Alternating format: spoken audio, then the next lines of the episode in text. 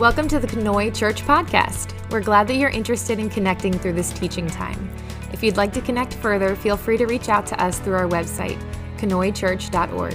For now, enjoy this teaching from Conoy Church, where our mission is to lead people into a growing relationship with Jesus Christ.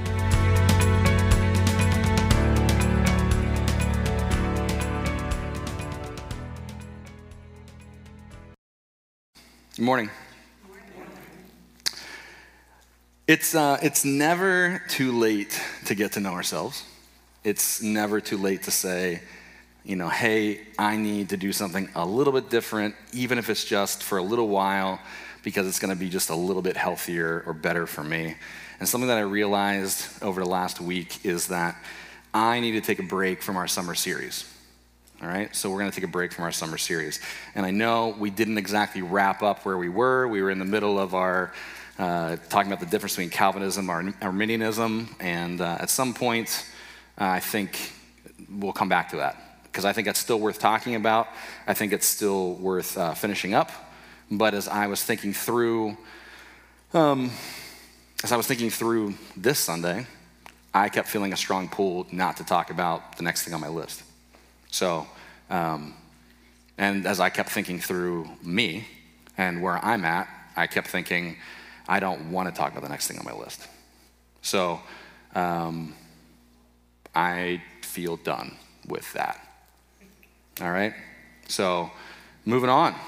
Uh, but the thing was, I kind of struggled with where to move on to.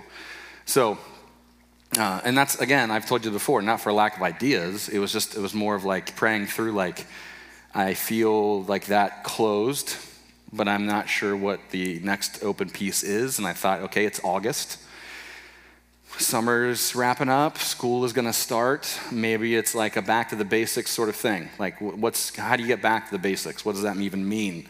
Uh, Nick, what's back to the basics mean to me? And that's when it sort of hit me. Um, in this last week, I just spent the week away with my wife. And um, we had uh, no kids for the first time in five years for a week. And um, date nights feel like a rarity with four kids. That's the honest truth. Uh, even when we do get date nights, uh, sometimes you get called back from them, you know. Um, even to, you know, like sometimes Krista works in the evenings. Uh, I try to volunteer at like the firehouse, and even to make that happen, we have to hire a babysitter sometimes. And uh, in the middle of that, sometimes we'll get phone calls, and you know, babysitter's like, "I can't do this," and we're like, "Yeah, welcome to our life." And so we're both like, leaving work or leaving the firehouse and we're like converging on the house at the same time. We're like, all right, let's figure out what's going on inside the house right now. And, and so to get away for a week, you know, with the kids being with people that we trust and know that they're okay with, um, gives us the opportunity to get back to the basics with each other. And um, it gives us the opportunity not to be focused on packing lunches and taking temperatures and playing referee and reading stories and wrestling with kids and growing more white hair and kissing boo boos and making fish sticks and broccoli for the third time that week. And, you know, instead, we just get to lock in on one another for a few days and get back to the basics, right? So I just did that, and that's when I was like, okay, that's actually what I want to do with Jesus. Okay? And and I don't know if you ever feel like that. You know, like sometimes um, with the best of intentions, even, even here, like with, with my whiteboard and everything, I just, I'm like, I'm just, maybe we could just get kind of simple, you know, get back to the basics and um, take a deep breath and open up our Bibles and just have some fun. Open up our Bibles and enjoy. Um, one of my favorite uh, series growing up was movie series was Indiana Jones. Um, and that's not because they were the greatest movies. I mean, come on, right? But they were fun, okay? You kind of knew what you were getting when you watched an Indiana Jones movie. They were just, they were just fun. Uh, and there were moments that were serious, and there were moments that were a little scary, uh, but there were moments that were like full of adventure and excitement and fun. right? And at the end of them, who didn't want to buy a whip and get a hat and go dig up their parents' yard and try and find some artifact somewhere and then swing from a tree? Like, who didn't want to do that? I mean, or maybe it wasn't Indiana Jones, maybe it was James Bond or something else for you, and you thought after watching it you could be the next spy or whatever it is, you know? You watch some of those, those movies and it's just fun, and you're like, I could do that. I'm the next one. And then you hit yourself in the face with the whip, and you're like, okay, it's not for me. But for a moment, you put the hat on and you are Indy, you know? And so I thought, what if we just dun dun dun dun, have some fun, right?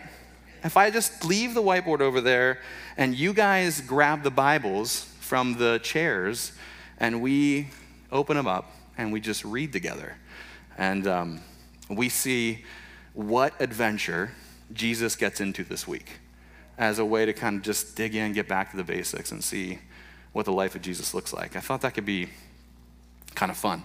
And as a way to sort of like just be simple and fall in love with Jesus again. Because um, sometimes we just need that. And as I think about getting into the school year, that is something that, that I need kind of a reset, you know? Um, so that's what I want to do. I want to go to Mark chapter 1 with you.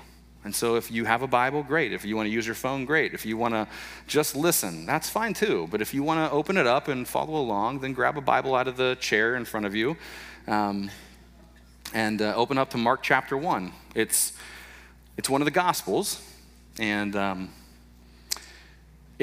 gives an account of the life of Jesus. It's not one of the longer Gospels, but we're just to we're to read it this morning and kind of talk about it as we read.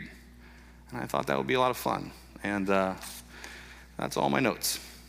All right, so those are done. We're just to read. So, starting at Mark chapter 1, verse 1.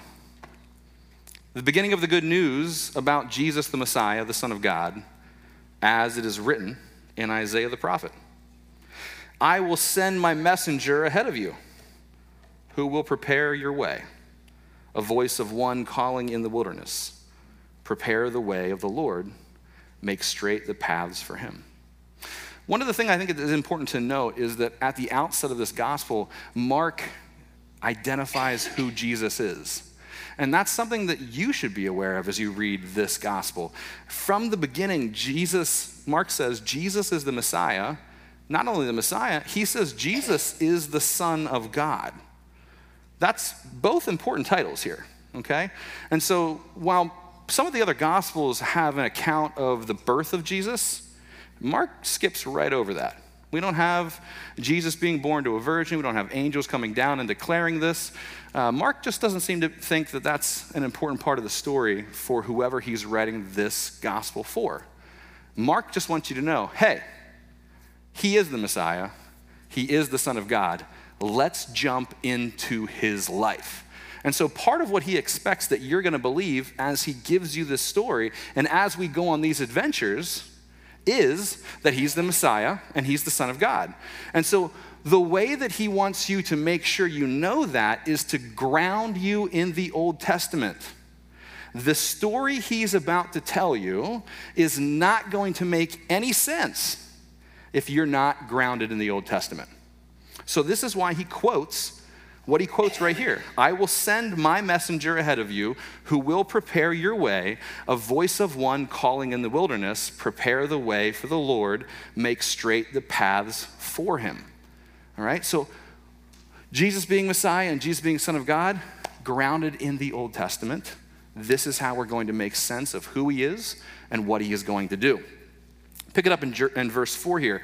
And so John the Baptist appeared in the wilderness preaching a baptism of repentance for the forgiveness of sins. Now, just know that is not going to be a popular thing among the people who are in power. Okay? Because where do you go to get your sins forgiven? Anybody? The temple, right. You go to the temple to get your sins forgiven. So you have this guy named John the Baptist who is offering baptism, preaching a baptism of repentance for the forgiveness of sins. This is not going to go over well with the established religion. Now, if this stays quiet, okay, then maybe it'll be fine. Maybe no big deal. But just read on here for a second. The whole Judean countryside and all the people of Jerusalem went out to him. All right, so it's not staying quiet. This is going to be a problem for John the Baptist down the road, I'm pretty sure, okay? Now, the Judean countryside is 20 miles away from Jerusalem. That's like walking from Elizabethtown to Lebanon. That's not a short walk, okay? So, big deal it's also a 4,000 foot drop. So it's not just 20 miles away, you're descending 4,000 feet as you do, which not a big deal to walk there, but now walk back uphill 4,000 feet. This is a big journey, okay? So the whole, whole, uh, all these people are going to see him. It's a big journey, it's a big deal. It's not staying quiet. So the whole, uh, all the people of Jerusalem went out to him, confessing their sins. They were baptized by him in the Jordan River. Now, let's find out about John. John wore clothing made of camel's hair with a leather belt around his waist, and he ate locusts and wild honey. And this was his message After me comes the one more powerful than I, the straps of whose sandals I am not worthy to stoop down and untie. I baptize you with water, but he will baptize you with Holy Spirit.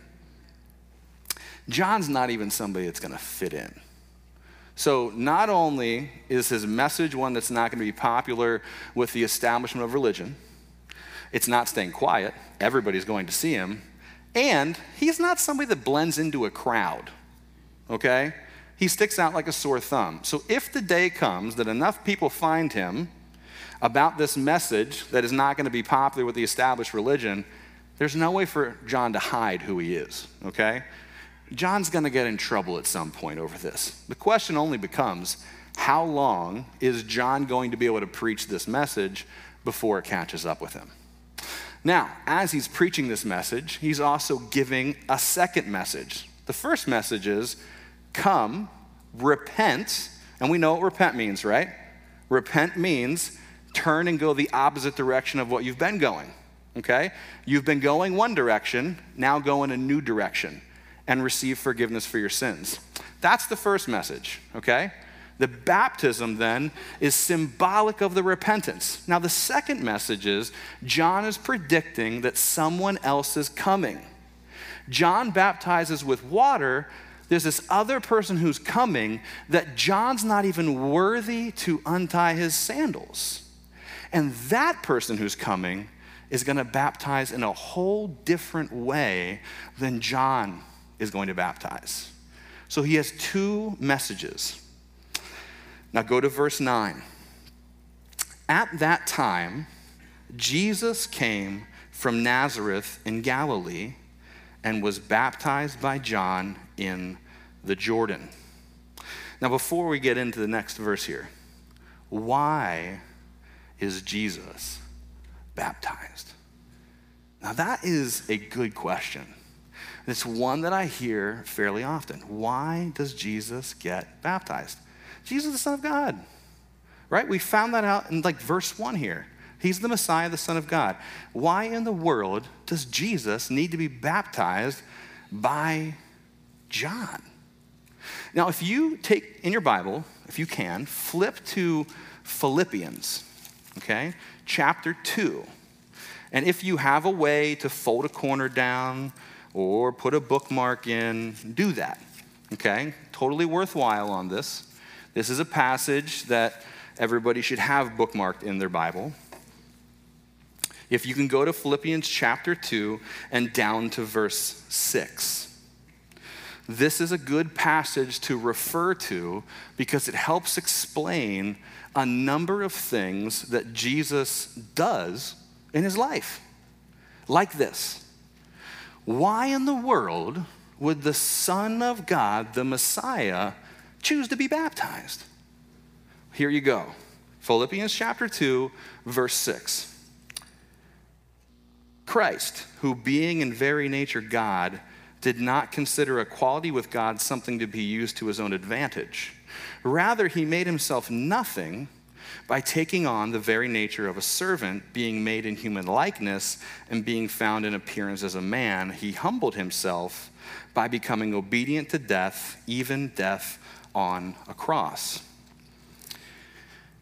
Part of what Jesus does is he is the incarnation. So, God coming in the form of man.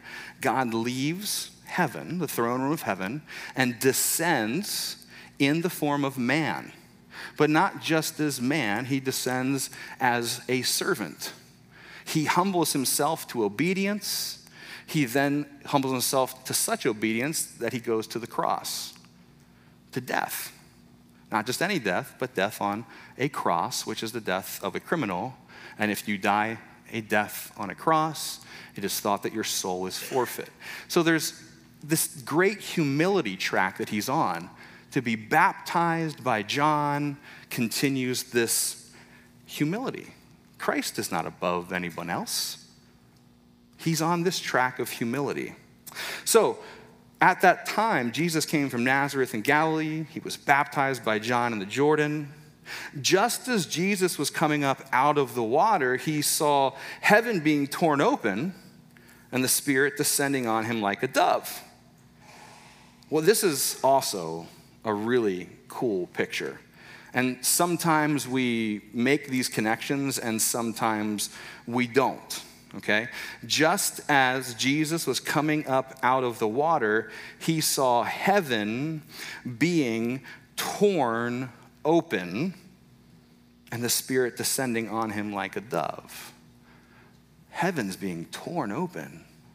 Wow, that's crazy. Now, again, let's flip somewhere else in our Bible. This is an easy one, though, to find. Go to Genesis chapter 1, very first page of this entire story that we're in. Genesis chapter 1.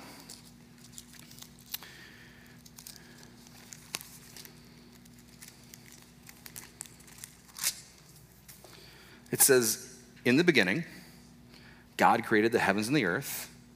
Now the earth was formless and empty, darkness was over the surface of the deep, and the Spirit of God was hovering over the water. So, in the very, very beginning, we have water and the Spirit of God hovering over it. Here at Jesus' baptism, we have water and the Spirit of God hovering over it. The creation of the world is a cosmic event. It's the creation of the world. It's a cosmic event. Here, the baptism of Jesus is a cosmic event.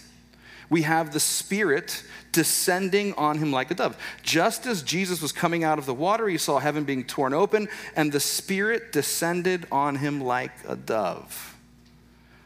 Mark writes this in a way that anybody reading this or hearing this is supposed to go, My goodness, this sounds just like when God creates the world.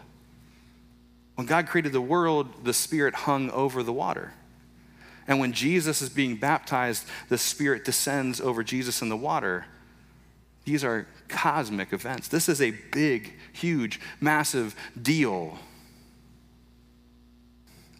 Then a voice, verse 11, came from heaven You are my son, whom I love. With you I am well pleased. Now, at once, the Spirit sent him out into the wilderness. And he was in the wilderness 40 days, being tempted or tested by Satan. He was with the wild animals, and the angels attended him. Mark, it's interesting the way he writes his gospel because the way he writes his gospel moves us through the story. The other Gospels look at the temptation of Jesus as sort of a way to tell you a much more detailed account of this. But Mark moves you right from the baptism. The Spirit descends upon Jesus, and then that same Spirit moves him right into the wilderness. But we don't get a detailed account of Jesus' testing with Satan. We just learn that he is tested by Satan. One of the things that some, some scholars think that what Mark's trying to do is show you that this is the beginning of him being tested because Mark looks at Jesus' ministry as a cosmic battle against Satan the whole way through. And this is just the very first time that Jesus begins that battle.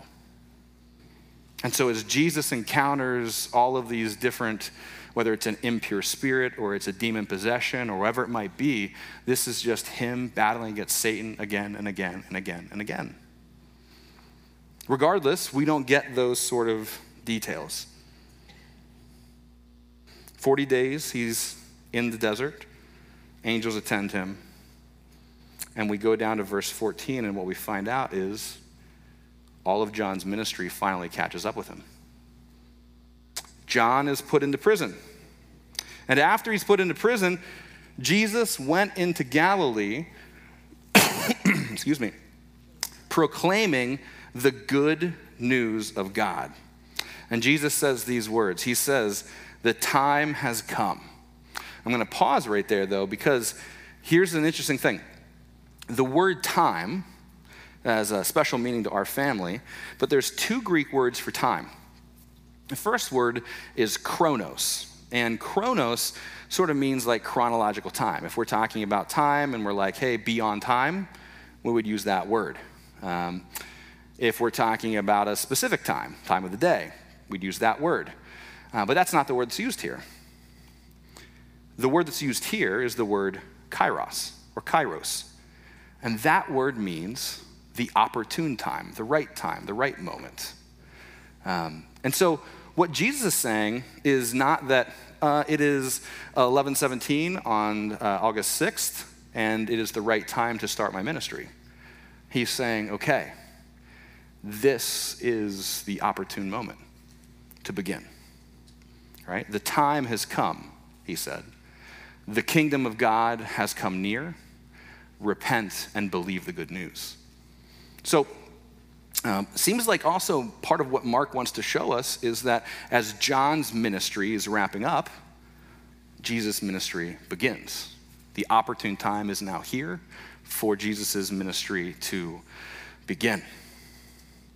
Now we're going to get into Jesus calling his very first disciples as well. Uh, verse 16 As Jesus walked beside the Sea of Galilee, he saw Simon and his brother Andrew casting a net into the lake, for they were fishermen. Come, follow me, Jesus said, and I will send you out to fish for people. At once they left their nets and followed. Some of our gospels show us a little bit of a different account, right? Where there might be some back and forth, um, maybe some playful banter. In this particular account, what Mark is showing us is that as Jesus approaches them and says, Come and follow me, they just they drop their stuff and they go. No questions asked. And once again one of the things that mark seems to have in his head is this cosmic scale. He's he's thinking about this cosmic battle between good and evil between satan and between god between jesus and the powers of evil that are out there. Who being aware of this cosmic battle, is going to banter with the Messiah when the Messiah says, Come and follow me? No one. They drop their nets and they follow right away. And Mark wants us to get that sort of urgency, this cosmic urgency that exists. And so, of course, they go right away. Now, Jesus goes a little further along, and he, uh, he says, uh, when he goes a little further, he saw James, son of Zebedee, and his brother John in a boat preparing their nets. Without delay, he called them, and they left their father Zebedee in the boat with the hired men and followed him. Something to remember about being called as a disciple is what an honor it would be to be called as a disciple. Every young man would have studied to be a disciple. Everyone would have gone to school. And at some point, if you were smart enough and did all the things you needed to do, you would have been asked by a rabbi to be a disciple. And if you weren't, then you would have been told, go work with your family, go do whatever your family's trade is. And so the fact that these are fishermen, we know they flunked out somewhere, all right? At some point, they didn't make the cut. And so they were told, you know, go work with your family, go find a different job. You're not going to cut it as a disciple. And so when Peter and his brother, or Simon and his brother, are approached by Jesus, man, what an honor for a rabbi to come walk by and say, Come and follow me, which is the standard question, by the way. It's not just a random thing Jesus says. That was the question a rabbi would have asked. That was the question they would have been waiting to hear as younger men that they never would have heard Come and follow me. So, what an honor. And what, of, what sort of healing moment for them, too, because there might be a bit of shame associated with never having heard that question, okay? But also then consider the next two James and John, sons of Zebedee, who are with their father, who've gone through the same thing, right? They're not disciples, they're with their family, but they're with their father. And Jesus approaches them and says the same thing come and follow me. The cost of discipleship is a bit different. Because while the first two have no one to leave behind, it seems, the second two have someone to leave behind. Now, we see this in other places in Scripture where Jesus has told us, you must leave behind. Let the dead bury the dead, right? He, he says these harsh things about what it means to be a disciple. But we don't often see that played out in the stories of the men and women who are the disciples of Jesus that we grow to revere. But in this moment, we actually do see the sons of Zebedee with their father walk away from their father. That has to be a hard moment. Hopefully, their father says, Go. What an honor that you've been asked. to Go. But what if he didn't? And they went anyway. How willing are we when God calls us and when we see the cost of discipleship in our own lives? How willing are we to pay that cost? How willing are you? Is that cost monetary in your life? Is that cost relational in your life? What is the cost of discipleship in your life? When Jesus calls upon you, what are you willing to pay and what are you not willing to pay?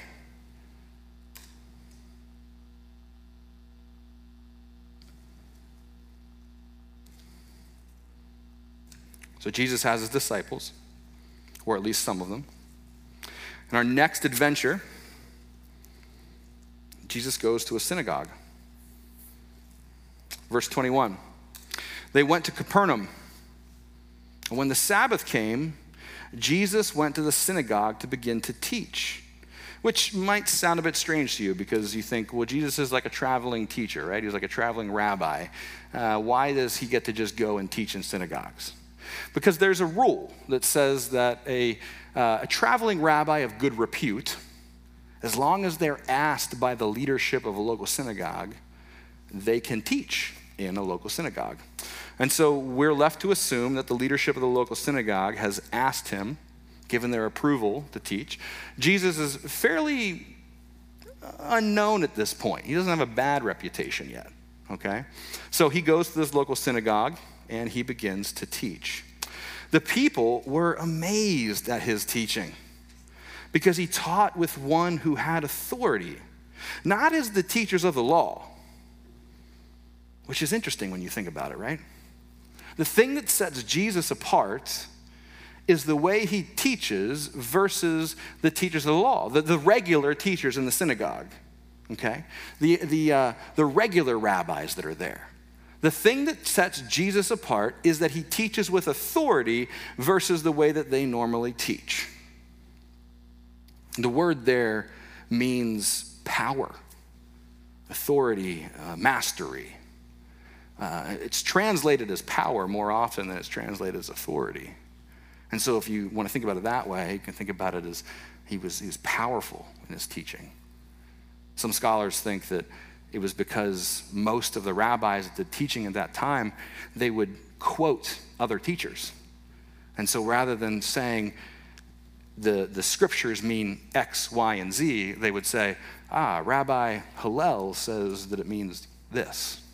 And so when Jesus walks in, he just opens the scriptures to them and says, well, my Father in heaven says this, this, this, and this. And he teaches with such power and such authority about what the scriptures mean. The people are so amazed because rather than tapping into these past rabbis and their quotes, he just explains what the Father means by these, by these scriptures.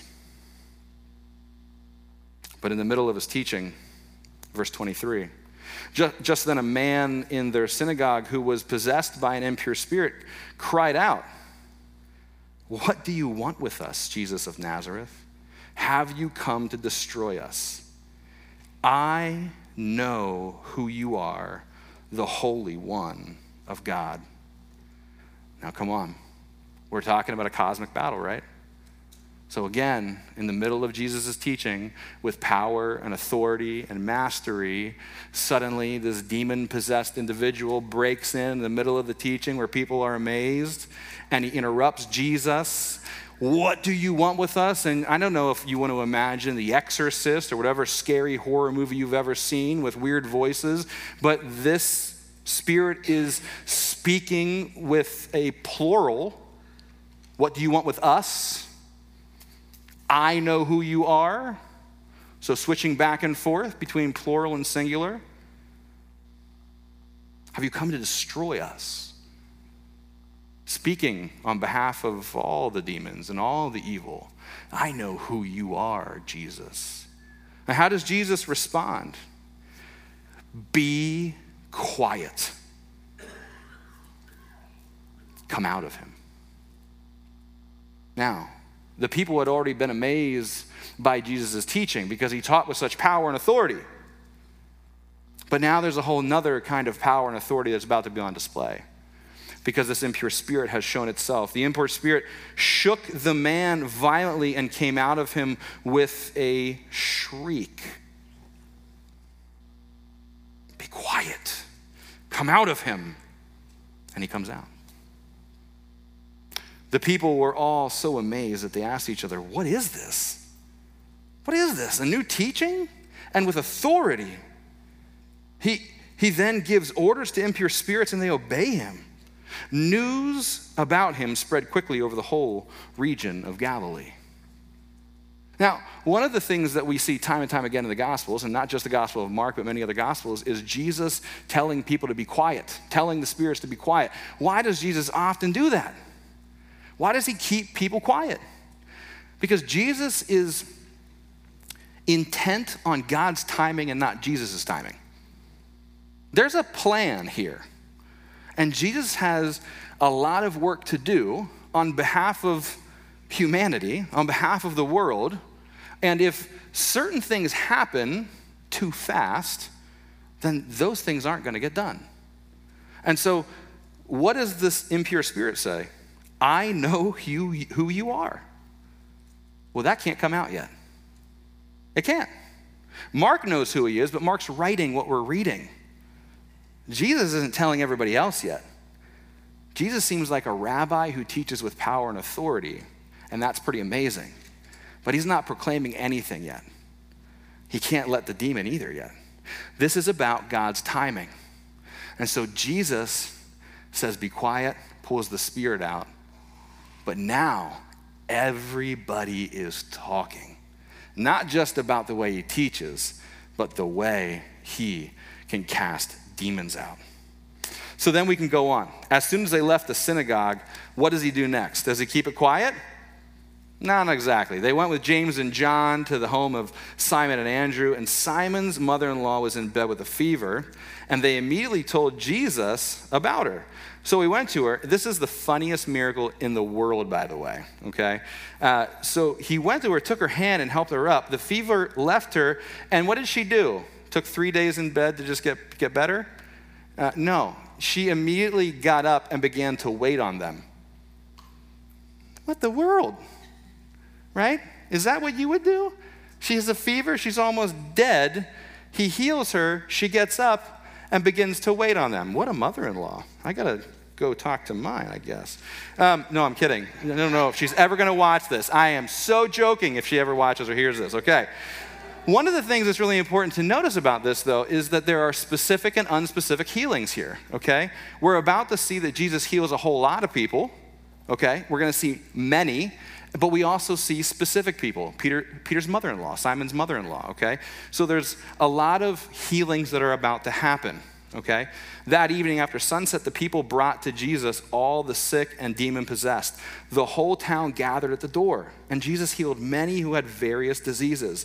He also drove out many demons, but he would not let the demons speak because he knew who they were. Again, about God's timing. And Jesus needs the time to show the world the kind of Messiah he is. One of the things that we always have to, whenever we read the Gospels, whenever we read about Jesus, keep in the back of your head that the world thinks Jesus, or the world thinks, I shouldn't say the world thinks Jesus, the world thinks the Messiah is going to be a certain kind of Messiah. Going to come in, swinging a sword, leading an army, overthrowing the Romans. This is not the kind of Messiah that Jesus is going to be. He's going to be a different Messiah. He needs the time to show he's going to be a very different Messiah.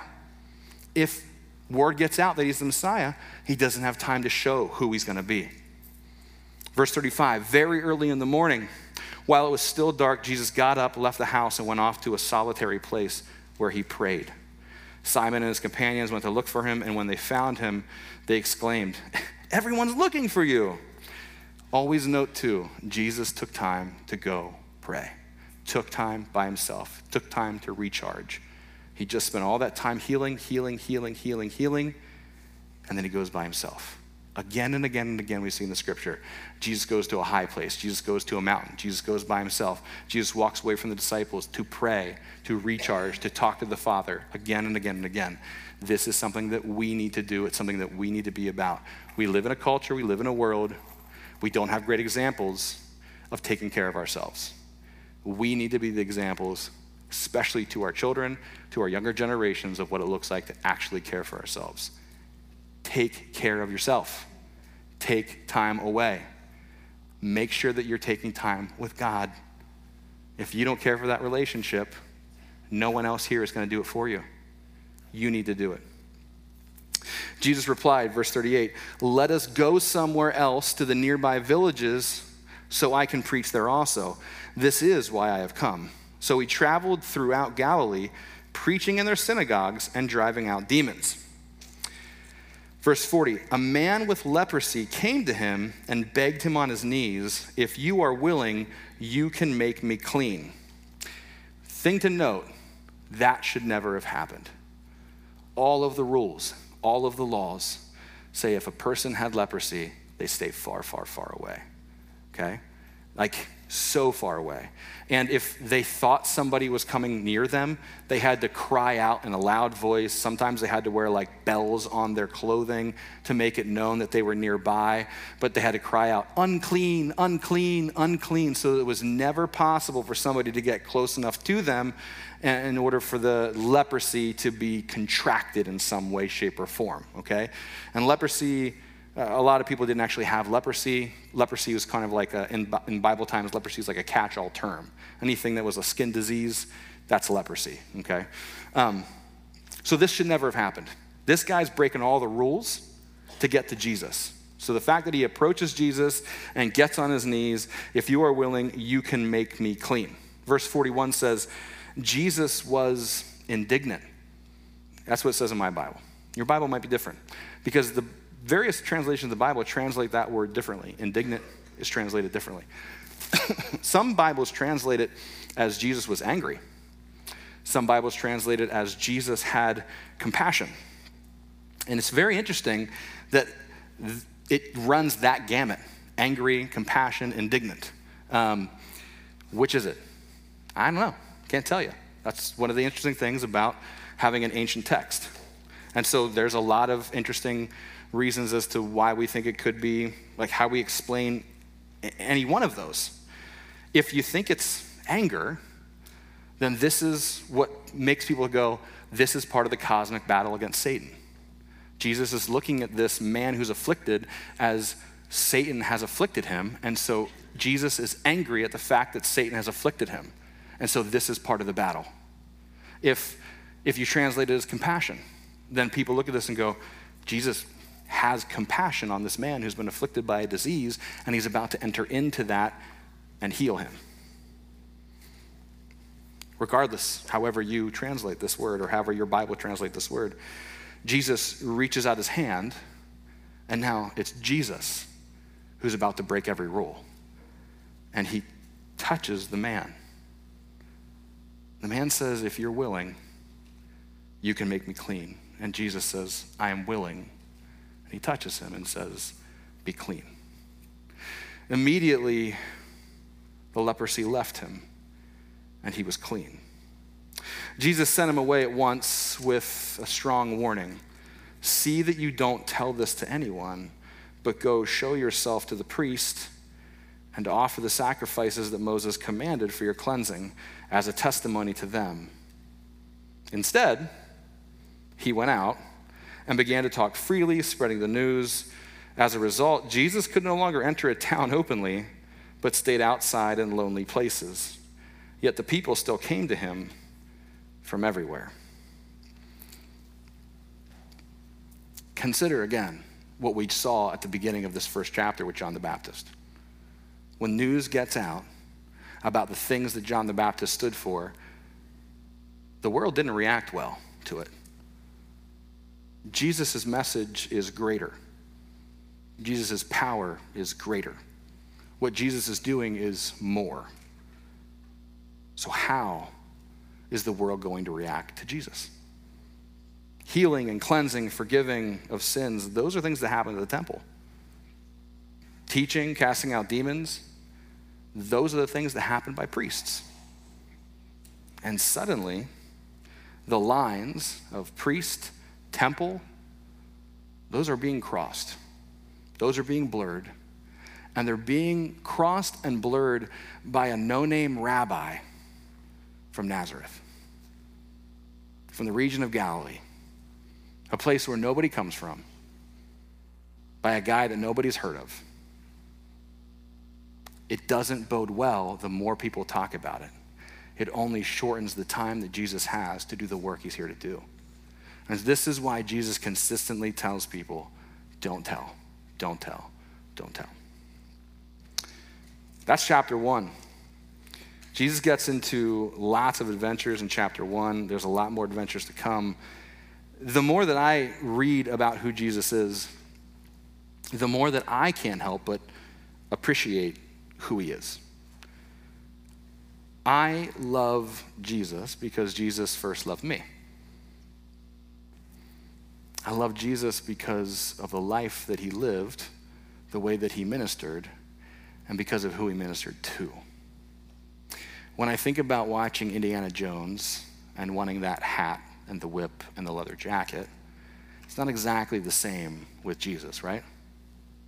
But when you read the stories about who Jesus is, there are still elements of who Jesus is that I want to go, how do I do that today? Who is the leper today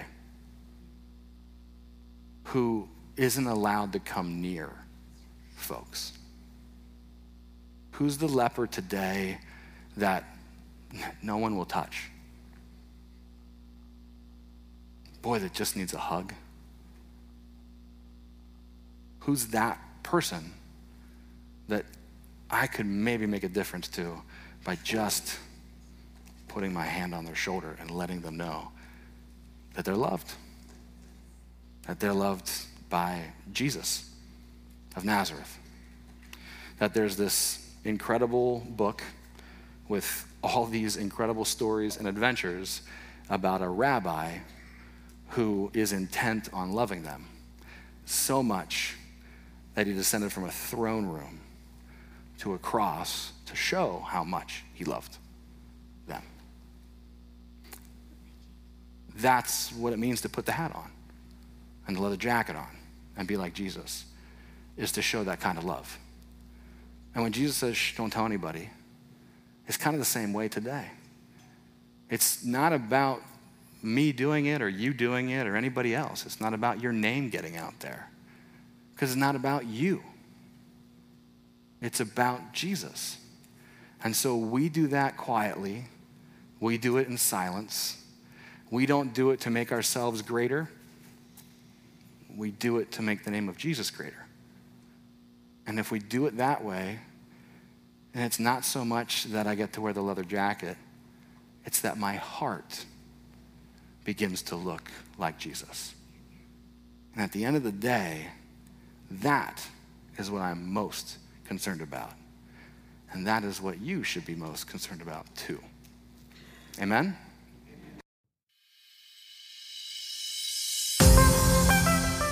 Hi, this is Pastor Nick. Thanks for listening. I hope something that you heard today was very helpful.